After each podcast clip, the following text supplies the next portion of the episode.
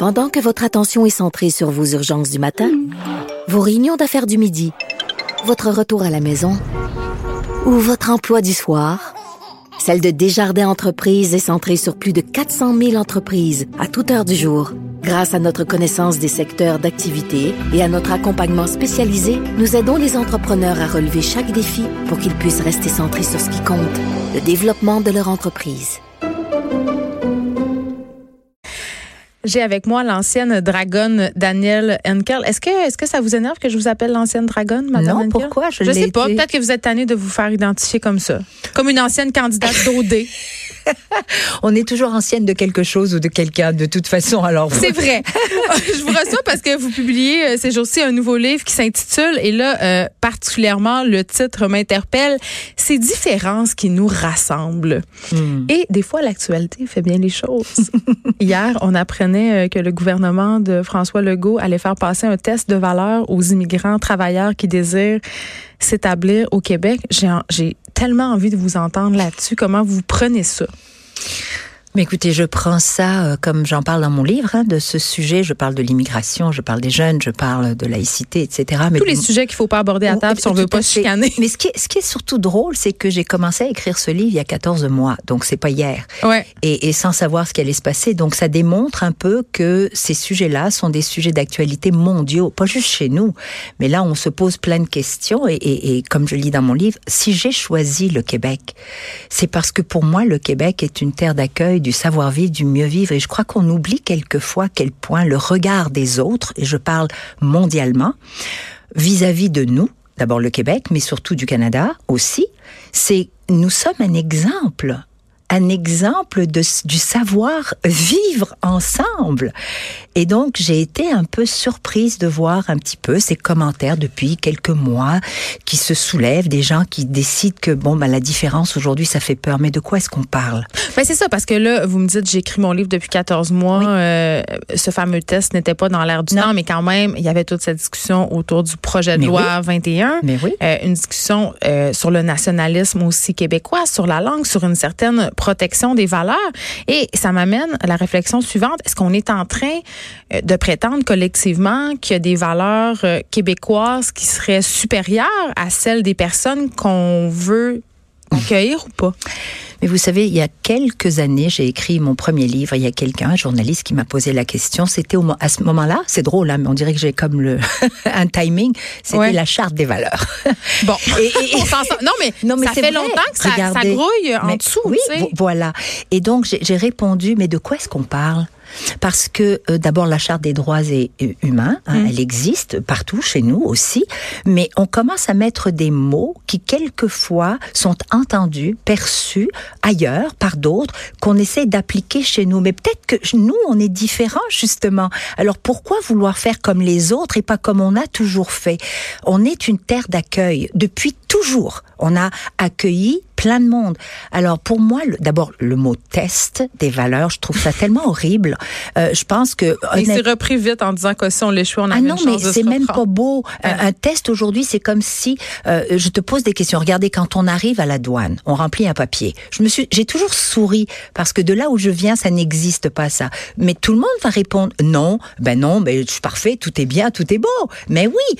Mais alors pourquoi ce test? Pourquoi est-ce qu'on l'appelle pas plus tôt ou pourquoi est-ce qu'on ne se pense pas plus tôt sur les causes qui font qu'aujourd'hui, on se pose autant de questions mondialement et qu'on n'attaque pas, ou du moins qu'on ne s'adresse pas à la façon d'éduquer. Mais quelles sont-elles ces causes-là, justement? Ben, les causes, ce sont comment se fait-il qu'aujourd'hui, on perçoit l'autre, c'est-à-dire moi, moi, et, et vous?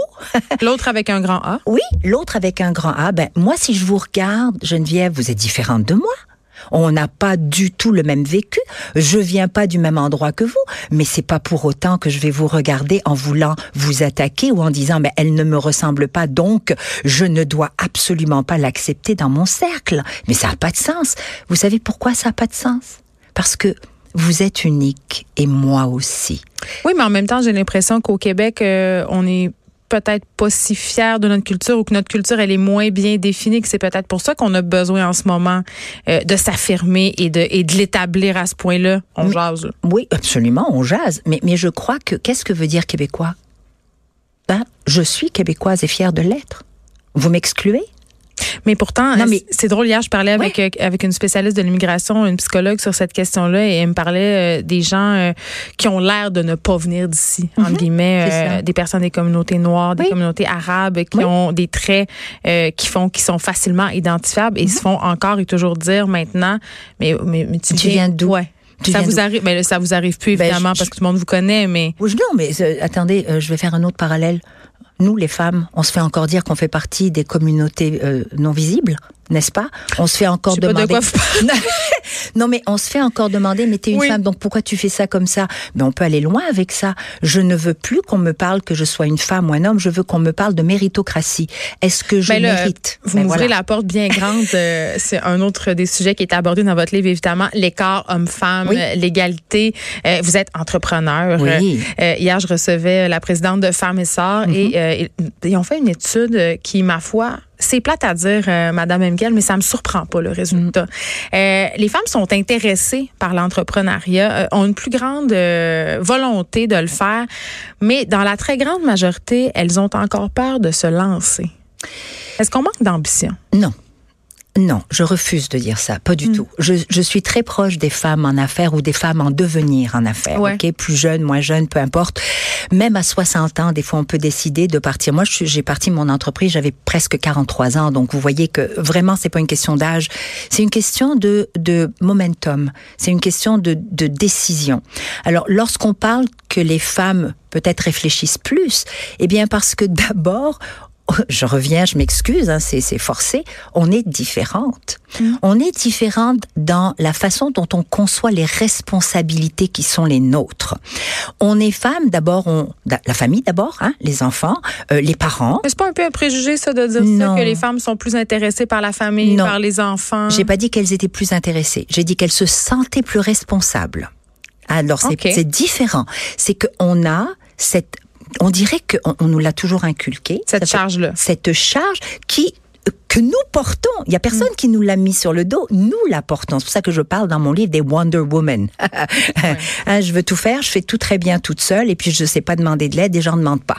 Mais au contraire, la vulnérabilité. Donc quand on me dit une femme ne se lance pas en affaires parce que peut-être qu'elle réfléchit à deux fois, ben demandez-vous pourquoi encore une fois, allons à la cause. Pourquoi elle y réfléchit à deux fois? Peut-être que les outils qui sont à sa disposition aujourd'hui, qui ont été depuis la nuit des temps, des outils, des lois, des, des, des façons de faire qui ont été créées par les hommes, pour les hommes. On n'est pas en train de dire que c'est mauvais, on dit que c'était comme ça. La femme avant ne travaillait pas comme aujourd'hui.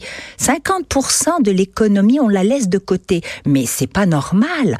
Donc, peut-être que si elles avaient des façons de faire accessibles pour elles. C'est-à-dire que si le monde du travail s'adaptait à la famille, par exemple. Mais absolument. De toutes les façons, Geneviève, le monde du travail n'a plus le choix que de s'adapter, pas juste aux femmes, mais à une on dit ça, mais en vérité, euh, toute personne qui travaille dans des milieux performants mhm. le sait. Euh, demander des accommodements raisonnables, appelons ça comme ça, pour concilier, si on veut, la vie de famille, c'est pas encore quelque chose qui est très bien vu. Non, c'est pas que c'est pas bien vu, c'est que c'est difficile à adapter, là, surtout surtout dans les postes de direction. Voilà, dans les postes de direction. Mais vous savez quoi? Ben, il serait peut-être grand temps que les femmes, elles, agissent. Je vous donne un exemple. Quand mm. une femme est en poste de direction, ben, qu'elle commence à faire en sorte qu'elle s'entoure d'autres femmes euh, de mérite qui, elles, ensemble, vont créer aussi une façon de faire. Vous savez, dans les, dans les banques, je les vois aujourd'hui, il y a moins de cinq ans, il n'y avait pas de comité qui organisait de l'entrepreneuriat ou des discussions au sein même de ces institutions pour les femmes, par les femmes. Et ça se fait aujourd'hui. Pourquoi? Parce que ça a pris probablement une à une direction qui a dit mais attendez une minute, on a une voix, on veut peut-être faire les choses différemment. Exemple, si on va faire des jeux et qu'on va faire du golf, ben peut-être que nous le golf ça nous intéresse pas, c'est parti comme ça. On aimerait peut-être plus aller au spa, pourquoi pas? Donc on commence à changer les choses lorsque les gens se rassemblent autour d'un sujet qui plaît à tous, qui rassemble. Et ça, c'est un mot qui, pour moi, est vital. On ne peut en aucun cas. J'ai écrit ce livre pour une raison. Vous savez, je suis sortie de ma zone de confort parce que j'ai pas besoin d'écrire ce livre-là. J'ai pas besoin de m'afficher. Non, pas du tout. Je suis une femme d'affaires, je suis respectée, je suis maman, je suis grand-maman, je vis ma vie. J'en demande pas plus. Je fais ce que j'ai à faire. Je partage avec ma communauté. C'est un choix. Mais je l'ai écrit parce que je suis tellement fière d'être québécoise. Je crois que lorsqu'on vient d'ailleurs, je pense qu'on se rend compte beaucoup plus de la richesse de ces régions-là qui sont ah un ben petit saut en politique, euh, Madame Henkel? Vous savez, je vais vous répondre. Vous sonnez beaucoup comme une politicienne en ce et moment. Et pourtant, j'en suis. Ah, alors, je ne suis pas. C'est pas. Non, pas du tout, pas du tout. Je vais le prendre et je vais, je vais même euh, euh, pour vous montrer un peu jusqu'où je peux aller. Hmm. C'est que je fais de la politique. À partir du moment où nous avons une voix, nous avons des opinions, nous sommes citoyens engagés, on fait de la politique à notre façon. Si vous me demandez est-ce que je vais faire le saut en politique, j'en sais rien. Puis je suis très sincère. Jusqu'à date, tout ce que j'ai fait dans ma vie a été guidé par mon intuition, mais aussi mes gestes, mes paroles, mes façons de voir les choses. Si un jour c'est ce que la vie veut que je fasse ou ça m'amène là, je prendrai la décision. Pour aujourd'hui, je suis encore une femme d'affaires. J'adore ce que je fais. Si vous n'avez pas besoin de ça. Non, je, je, dirais pas que j'ai pas besoin de ça. Je mm. dirais que tant que les gens auront envie de voir ma perception des choses et de continuer de converser, on a besoin de dialoguer, on n'a pas besoin de se taper dessus. Je trouve dommage que nous soyons rendus là. Je veux dire, on a tous le droit des opinions, mais ces opinions-là, si je vais pas voir l'autre, si je lui demande pas pourquoi il me trouve différente, je pourrais pas aider, je pourrais pas corriger. Donc, est-ce que ce livre, c'est une façon euh, de rassembler euh, en célébrant nos différences? Absolument. Mon Dieu, comment voulez-vous... La différence, nous, elle est partout. Hmm. Elle est partout. On est tous différents. Il n'y a pas une personne qui ressemble à une autre. Donc on est unique. C'est ce que je dis.